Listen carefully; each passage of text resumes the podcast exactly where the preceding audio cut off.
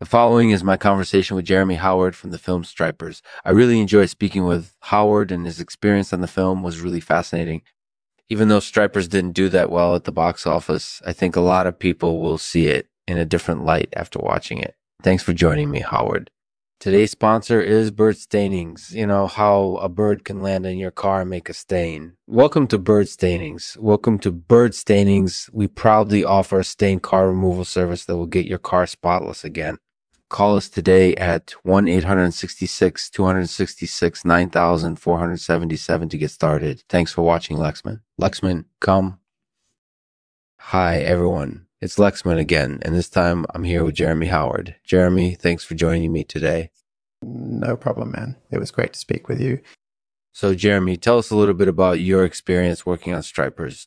It was a really fun experience, to be honest. I think it's one of the best genre films made in a while, and I'm really proud of how it turned out. Yeah, I think a lot of people will definitely agree with you on that. Mm-hmm. So what were some of the challenges you faced during shooting?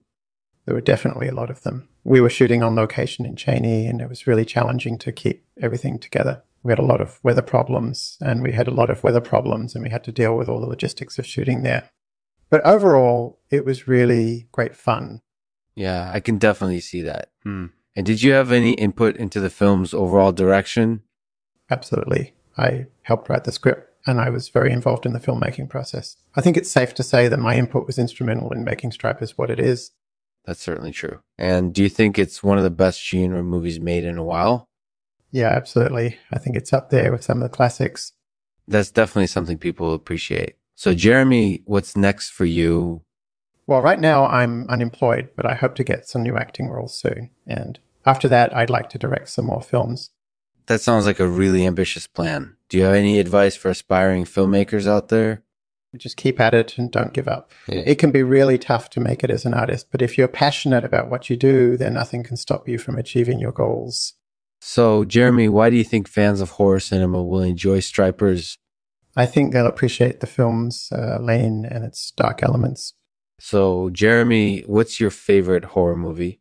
That's tough. I love all kinds of horror movies, so it's hard to say which one is my favorite. But if I had to choose, I'd say Creepshow is up there at the top.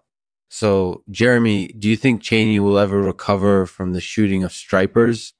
I doubt it very seriously. Cheney's history is riddled with violence and crime, and Stripers only made things worse. I think the town's future looks pretty bleak.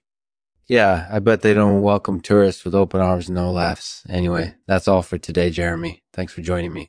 No problem, man. It was great to speak with you.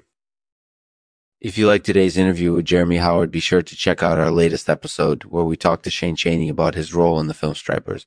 I'm going to leave you with this poem called The Laughing Muse by Edgar Allan Poe. It's a fitting poem to close out this episode. It is better to laugh at trouble